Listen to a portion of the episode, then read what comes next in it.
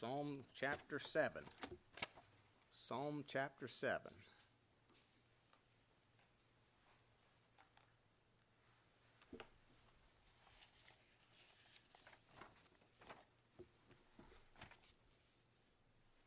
The earth, and lay mine honor in the dust, Selah.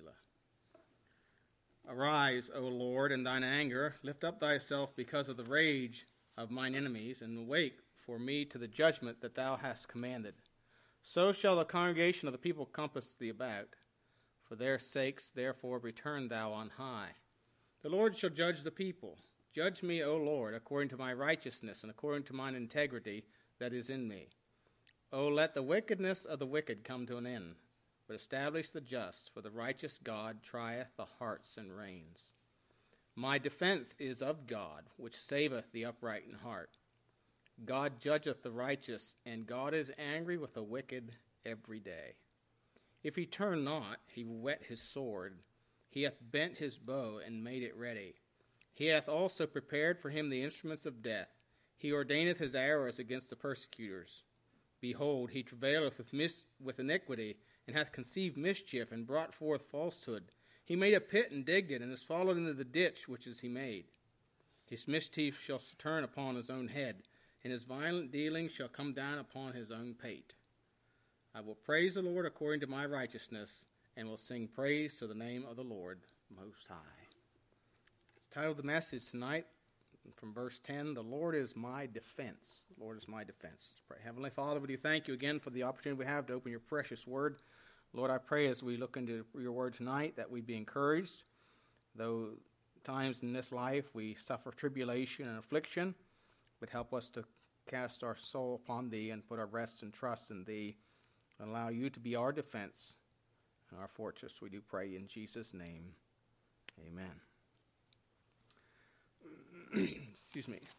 The introduction to this psalm says Shigeon, I guess that's how you say that, of David, which he sang unto the Lord concerning the words of Cush the Benjamite. Now there's controversy about who Cush is. Some believe it was actually a man named Cush of Benjamin, kin to Saul, or some believe it was Saul, or some believe it was Shimei. Remember Shimei who cursed David when David fled from Absalom. But whoever it may be, I want to notice four things tonight as we think about this.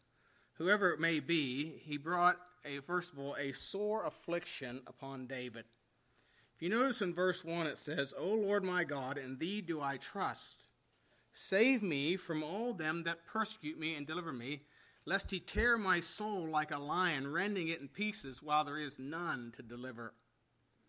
Now the context is that David has been slandered and is now persecuted. If you notice in verse 14 it says, Behold, he travaileth with iniquity and hath conceived mischief and brought forth falsehood. So this slander or this falsehood that was brought to David brought several things to him. First of all, it brought persecution into his life. The word persecution is used here in verse 1 where it says, persecute me, is in a hostile sense. It means to put to flight or to run after. Now again, there's uncertainty as the identity of the persecutor or the slanderer. Some say it was Saul, and we could have reason to believe that because, after David killed Goliath, in chapter 15, get ahead of myself here. In chapter 15, after Saul did not completely destroy the Amalekites, Samuel told him, God hath rendered the kingdom from thee, and given it to a neighbor better than thou. And then you go to chapter 18 of 1 Samuel, chapter 18, and after David kills Goliath, and Saul keeps David, and he becomes a part of his army, a leader in his army, and so they go out and they kill Philistines. And in verse 6 it says, it came to pass as they came when David returned from the slaughter of the Philistines that the women came out of all the cities of Israel singing and dancing to meet King Saul with tabrets, with joy, and with instruments and music. And the women answered one another as they played and said, Saul has slain his thousands, and David his 10,000s. And Saul was very wroth, and the saying displeased him, and he said, They have ascribed unto David 10,000s, to me they have ascribed but thousands, and what can he have more but the kingdom? And Saul eyed David from that day and forward. It came to pass on the morrow that the evil spirit from God came upon Saul, and he prophesied in the midst of the house, and David played with his hand as at other times. And there was a javelin in Saul's hand. Saul cast the javelin, for he said, I will smite David into the wall with it, and David avoided out of his presence twice. Excuse me. And of course, if you continue this narrative in chapter 20, verses 30 to 33, Jonathan, of course, defends David, and Saul is so vehement about killing David that he even almost attempts to kill Jonathan. 1 Samuel 20, verse 30, it says, Then Saul's anger was kindled against Jonathan. He said unto him, Thou son of a perverse, rebellious woman, do not I know that thou hast chosen the son of Jesse to thine own confusion, and unto the confusion of thy mother's nakedness? For as long as the son of Jesse liveth upon the ground, thou shalt not be established, nor thy kingdom. Wherefore now send and fetch him unto me, for he shall die. And Jonathan answered Saul his father and said unto him, Wherefore shall he be slain? What hath he done? Saul cast a javelin at him to smite him, whereby Jonathan knew that it was determined of his father to slay David. And then in chapter 33, I'm sorry, wait a minute here. I think I got a wrong passage here. Anyway, later on, David, I got the wrong number, and I'm not sure what it is. But anyway, David spares David's life, and David made reference to the fact that some had falsely accused him of conspiracy against King. And I'm not sure what that is because I don't have the right reference here. But anyway, so you know it could be Saul that certainly slandered him. However, whoever it was, he was falsely accused, and it brought persecution into his life that he had to flee. Of course, in 1 Samuel 24, 8 through 10, says, David also rose after and went out of the cave and cried after Saul, saying, My lord the king. And when Saul looked behind him, David stooped with his face to the earth and bowed himself. And David said for Saul, Wherefore hearest thou men's words, saying, Behold, David seeketh thy hurt? Somebody is saying that I seek thy hurt? He said, Behold, this day thine eyes have seen how the Lord hath delivered thee today into mine hand in the cave, and some bade me kill thee, but mine eyes spared thee. And I said, I will not pour forth mine hand against the Lord, for he is the Lord's anointed. So it brought this persecution upon David, but it also brought turmoil in David's life. Notice again in verse 2, Psalm 7 and verse 2. It says, Lest he tear my soul like a lion, rending it in pieces while there is none to deliver it. So he's making his cry unto the Lord, and he asks the Lord that to deliver him, lest he tear my soul like a lion. Now, he didn't say, lest he tear my body and simply kill me. He said, lest he tear my soul. Now, the word tear, it simply means to pull in pieces, like a lion would just, ravages an animal and just, rips and tears and as it's devouring its prey.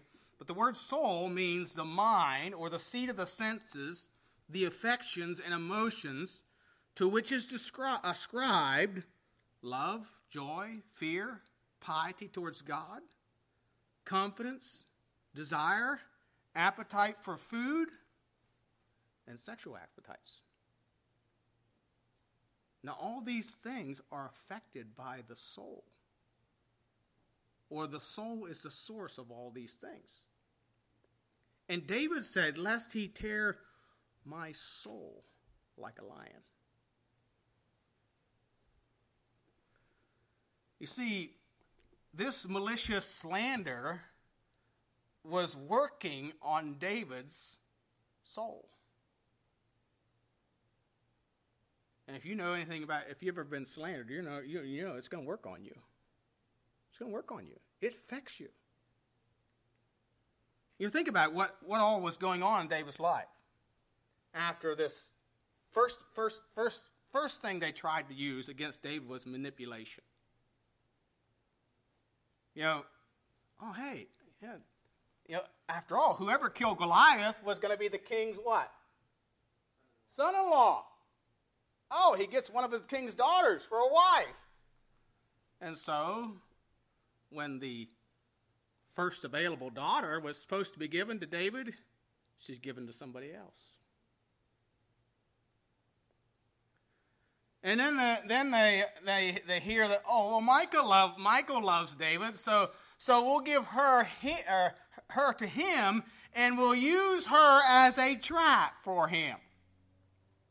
So, you know, he says, David said, I'm a poor man. I don't have anything to give for a dowry. And so the king, he's conniving, he's thinking, well, just ask him for 100 foreskins of the Philistines, and he'll fall by the hand of the Philistines. In other words, the motive was to let the Philistines kill him, not kill him outright, just let the Philistines do it. The only problem is they didn't know David very well. Because David didn't kill 100 Philistines, he killed 200. So there's this mind manipulation game. And so that doesn't work, so we just outright accuse him of conspiring to steal the throne so we can kill him. That's really what they did. You know, there was an old saying that went around, sticks and stones may break my bones. We used to say this when we were kids. Sticks and stones may break my bones, but words will never hurt me. It may be a cute saying, but it's not true. Psalm 64:3, speaking of the wicked, says, who whet their tongue like a sword and bend their bows to shoot their arrows, even bitter words. Proverbs 18:21 says, death and life are in the power of the tongue, and they that love it shall eat the fruit thereof. So, you know, these are words or a slander, and of course, you know, you think about it, you know, it isn't just anybody or a peasant that has been slandered. It's somebody who has been a leader in the army, so he's well known, he's very popular, he's liked by some and hated by others, as it's always the case in something like that. And the king, of all people, has set himself against him, so there's a lot of people that are out looking for him. So David's in a bad way.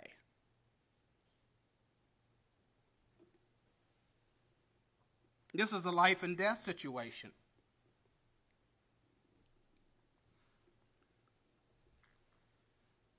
So... And so we see this slander that is this out to destroy David. But you know, as God's people, we ought not to participate in things like that. You know, 1 Corinthians 13:5 says, does not behave itself unseemly, thinketh not her own, speaking of charity, is not easily provoked, thinketh no evil. And if it was Saul or Cush, whoever it was stirring up evil about David, evil thoughts. You know, the word evil here is of a bad nature, not such as ought to be, a mode of thinking, feeling, acting, base, wrong, and wicked. And Saul was thinking out of jealousy, which now has ruled his thinking and corrupted it. Even when confronted with it, and he admits that he's wrong, he turns right around and does it again.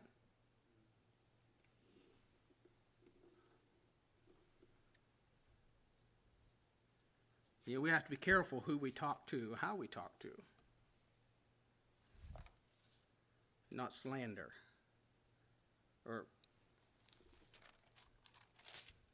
And when we are slandered, it can bring turmoil in our life. So, but I notice the second thing. Not only is this a sore affliction, but I want you to notice his self-examination. In verses 3-5, David says this, O Lord my God, if I have done this, If there be iniquity in my hands, if I have rewarded evil unto him that it was at peace with me, yea, I have delivered him without cause is mine enemy.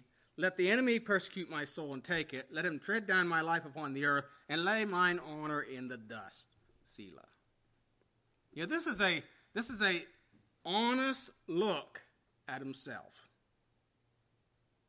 And he asks himself the question, did I bring this upon myself?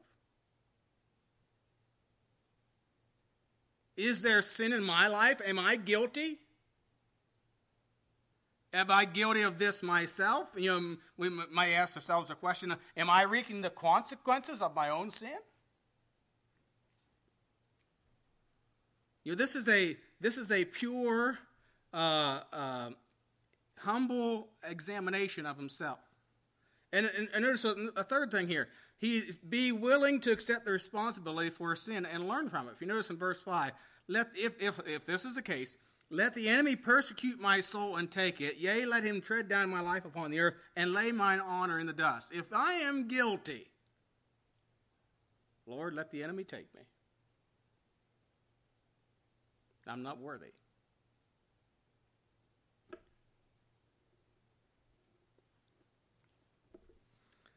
Go to Psalm 139.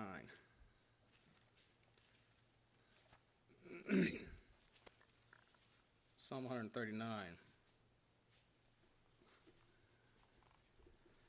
Verse 23. Search me, O God, and know my heart. Try me and know my thoughts, and see if there be any wicked way in me, and lead me in the way everlasting. He's asking the Lord to search him. And what David is doing in the 7th Psalm is asking the Lord to search him. Look at chapter 141. Excuse me, Psalm 141. Verse 4, incline not mine heart to any evil thing, to practice wicked works with the men that work iniquity, and let me not eat of their dainties. Let the righteous smite me. It shall be a kindness. Let him reprove me. It shall be an excellent oil which shall not break my head, for yet my prayer also shall be in their calamities. So he says, let the righteous smite me. The word smite, both these words are really are strong words. The word smite, though, means strike or beat down. And David says, let the righteous smite me. Beat me down.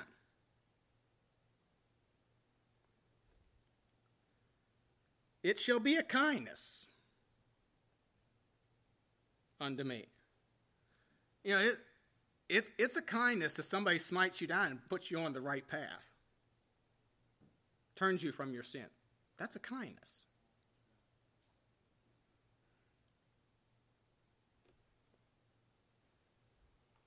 Then he says, let him reprove me. It shall be an excellent oil. Now, the thought that comes to my mind here is when Nathan comes to David. You know, he gives him that allegory about the rich man and the little lamb. And then he says, and you're the guy. You're the guy. And David was smitten. He was smitten.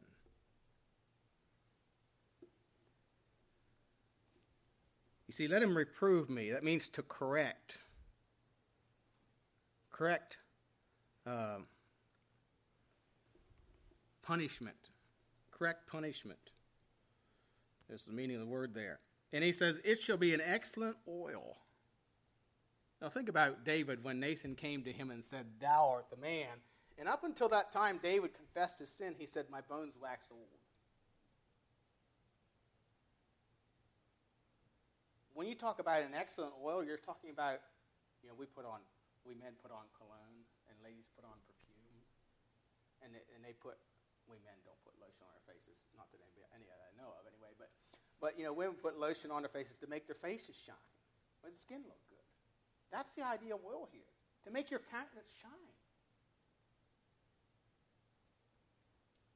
You know, sin will ruin your countenance, and David's countenance was ruined by his sin with Bathsheba, and then after Nathan came to him and smote him and reproved him, he made his face to shine again because he confessed his sin. It was like an excellent oil.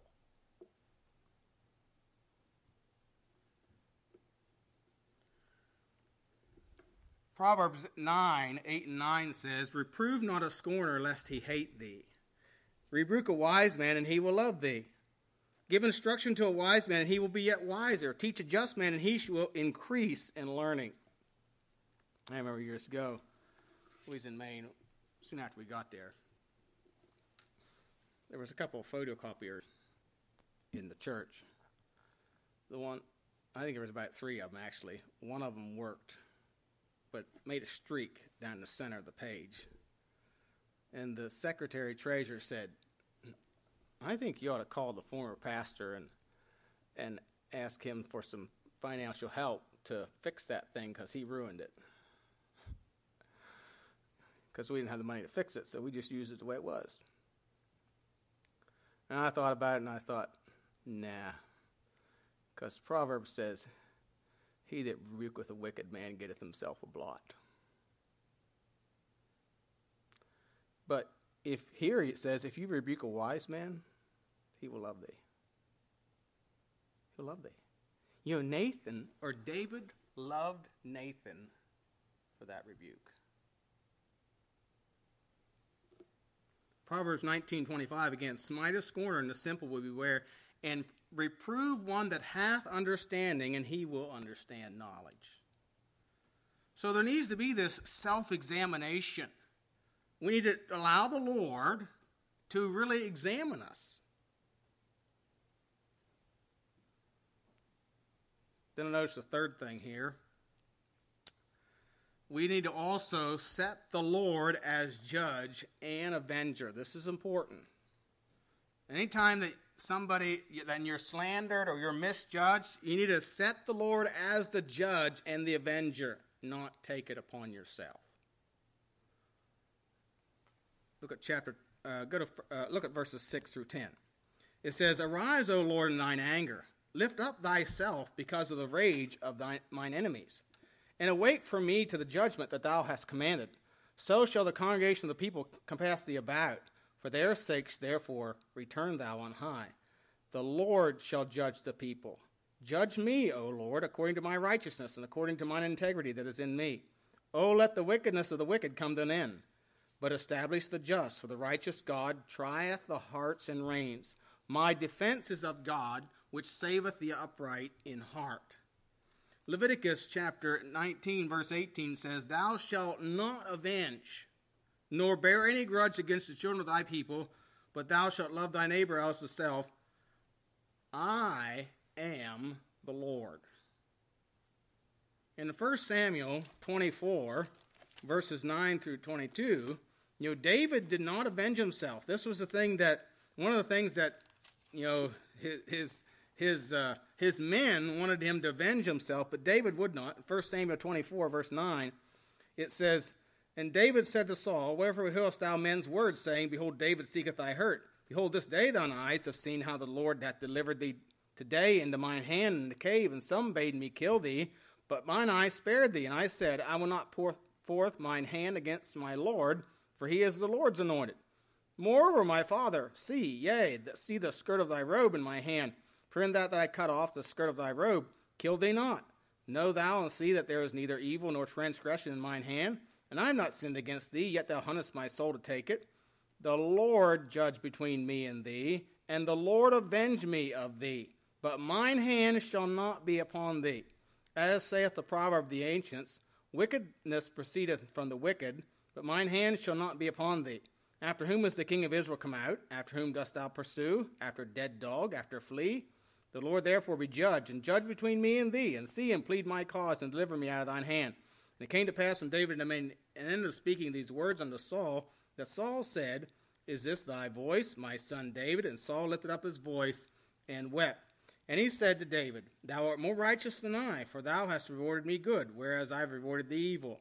And thou hast showed this day how that thou hast dealt well with me, forasmuch as when the Lord hath delivered me into thine hand, thou killest me not. For an enemy, if a man find his enemy, will he let him go well away? Wherefore the Lord reward thee good, for that thou hast done me this day. And now, behold, I know well that thou shalt surely be king, and that the kingdom of Israel shall be established in thine hand. Swear now therefore unto me by the Lord, that thou wilt not cut off my seed after me, and that thou wilt not destroy my name out of my father's house, And David sware unto Saul, and Saul went home, but David and his men got them up into the hold.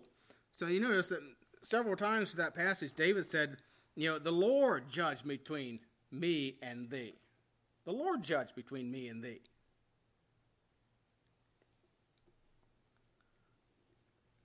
Romans, of course, Romans 12:19 says, dearly beloved, avenge not yourselves, but rather give place unto wrath. For it is written, vengeance is mine, I will repay, saith the Lord. You know, the world's way is, I'll get even. I'll get even. That's not our way. That's not what we're supposed to do. We're to judge righteous judgment. We're not out to get even.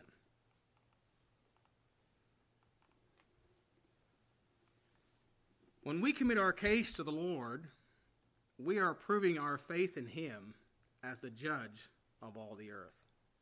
It demonstrates our trust in Him to do what is right, that we trust His judgment. After all, He knows the hearts and the reins. If you notice here in verse 9, it says, for the righteous God trieth the hearts and reins. And I think the hearts there has to do with the thought processes of man. The reins is to do with the feelings, the emotions. It's a term that describes the kidney, the innermost, your belly, so to speak. So your feelings, your gut feelings, some might say that way. So the Lord knows those things. He knows our thoughts afar off.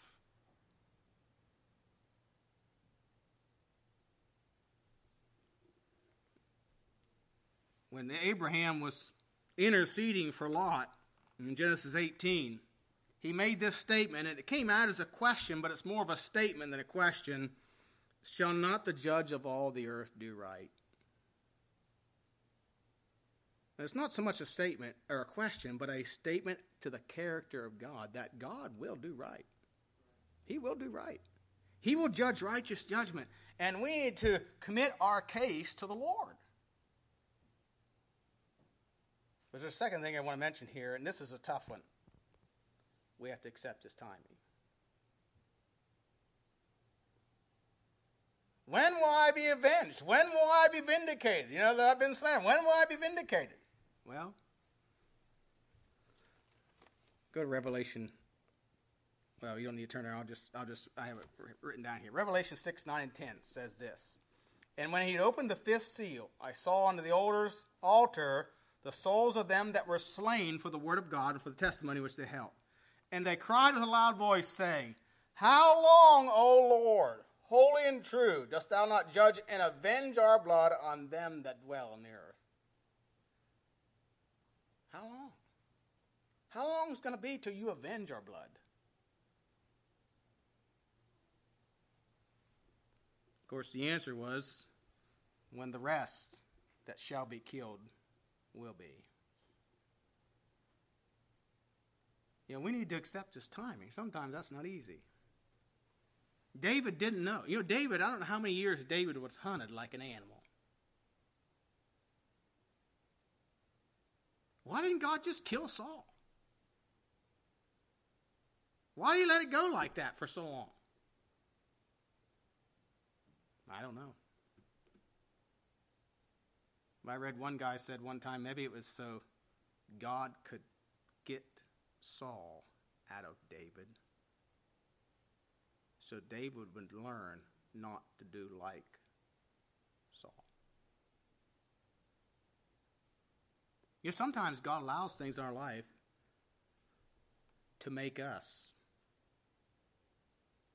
to bring us closer to Himself, to do His work in us. But we do know this. Luke 18:7 says, and shall not God avenge His own elect, which cry day and night at Him, though He bear long with them? You know, He may bear long, but He will avenge His own. You see, God is our defense. He is our protector. We need to trust Him. We need to wait on Him. We need to commit ourselves to Him. Like the Lord Jesus did, 1 Peter 2:23 says, He committed Himself to Him that judgeth righteously. Was it right? No. What was done to Him. But He didn't avenge Himself.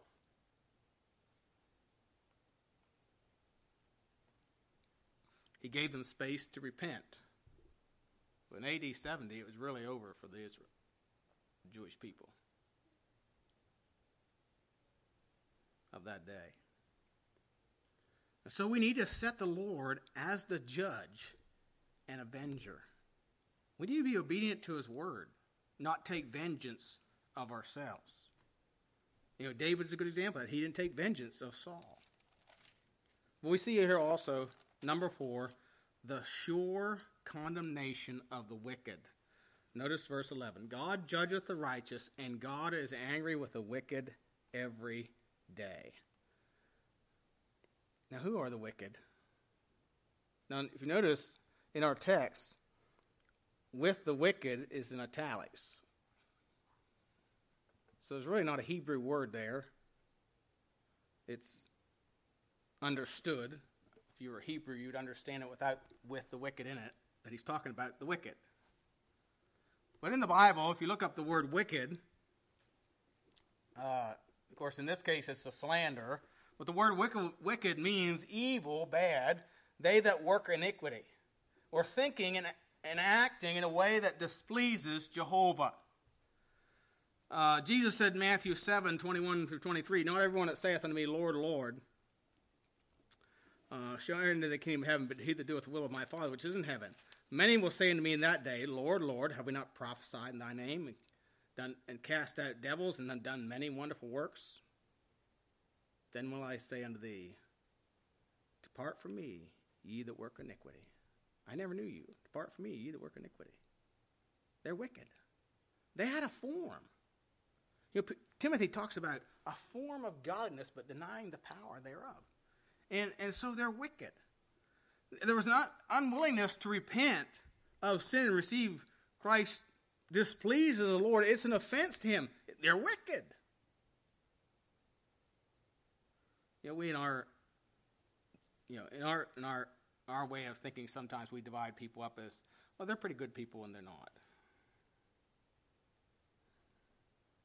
You know, as emphasized with the Dentons, there's only two classes or two groups of people in the world from God's viewpoint. There's the righteous and the unrighteous. There's the lost and the saved. There's the wicked and the righteous. That's it. And God is angry with the wicked. And notice here, God is angry with the wicked continually. Notice it says, every day. Every day. It simply means continually. There's not any time that God's not angry with the wicked. John 3:17-18 says, God sent not his Son in the world to condemn the world, but that the world through him that might be saved. He that believeth in him is not condemned, but he that believeth not is condemned already, because he hath not believed in the name of the only begotten Son of God. Verse 36 says, He that believeth on the Son hath everlasting life, and he that believeth not the Son shall not see life, but the wrath of God abideth on him. Or the wrath of God rests on him, or is on him continually. God's angry with the wicked every day.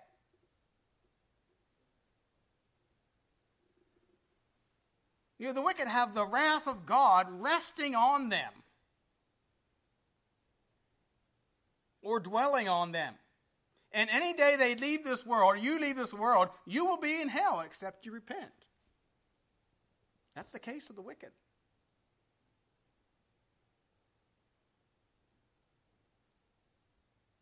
You might say it's not a case of when are you going there? You are going there. Of course, if he turn not.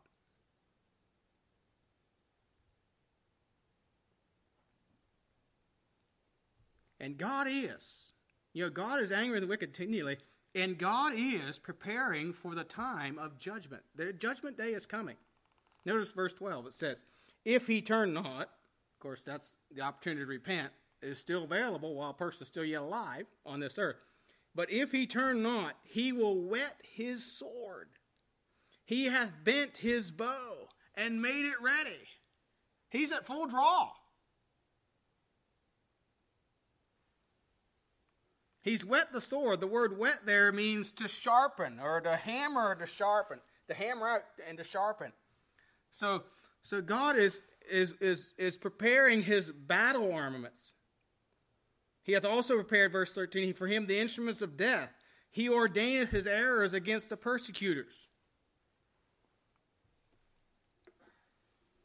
So God is preparing for the time of judgment. And that sharp sword, Revelation 19, with it he's going to smite the nations. Revelation 19:15 says.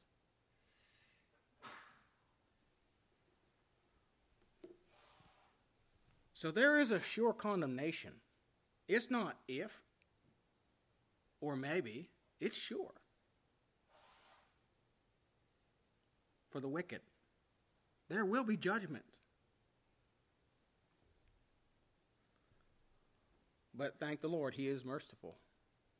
He is compassionate. If he turn not. You see, God is long-suffering, not willing that any should perish, and God has no pleasure in condemning anyone to a lake of fire. And so he puts that little phrase there, if he turn not. In other words, if he turns from his wicked way, he shall live. He shall live. Whosoever shall call upon the name of the Lord shall be saved, or be delivered from the judgment of God.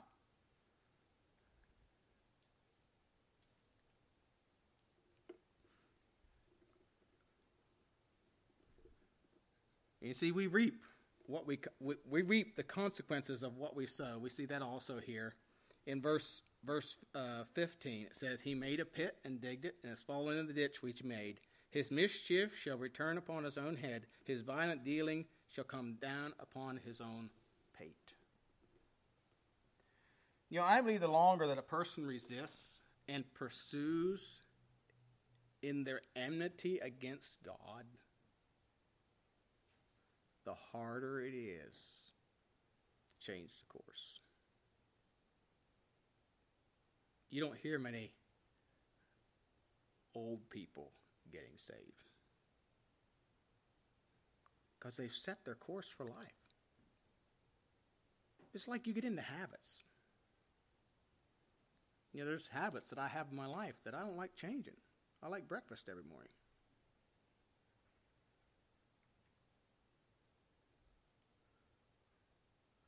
You know, I like to wear my shoes in the house.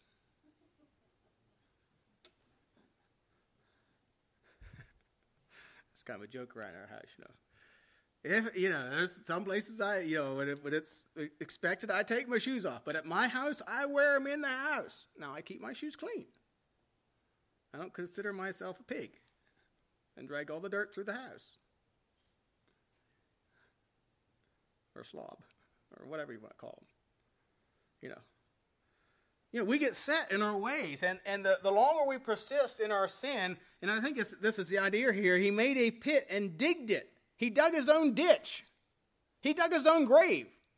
You know what a ditch is, you know what a rut is, it's just a grave with the ends kicked out, they say.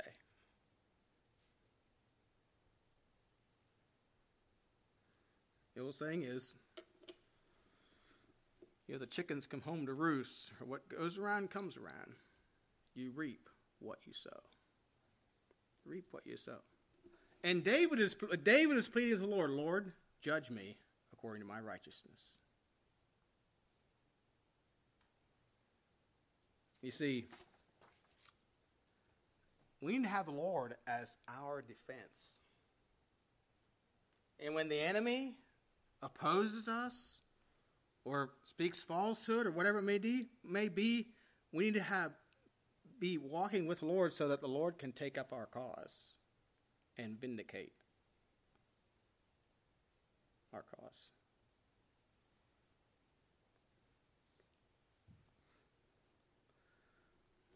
So, is the Lord your defense? Is he your stronghold? Is he your protector? May God help us to live righteously so that we can plead with the Lord to vindicate and to avenge us of the evils of this wicked world. And Lord, deliver us from being the slanderer. Let's pray. Heavenly Father, we do thank you again for the time in your word tonight. Thank you for the instruction it gives to us, and I pray that you help us to heed the instruction and to be encouraged to walk with you, keep your commandments, that we can have assurance that you are our defense. And we thank you for your promises you give us in your word. We do pray in Jesus' name.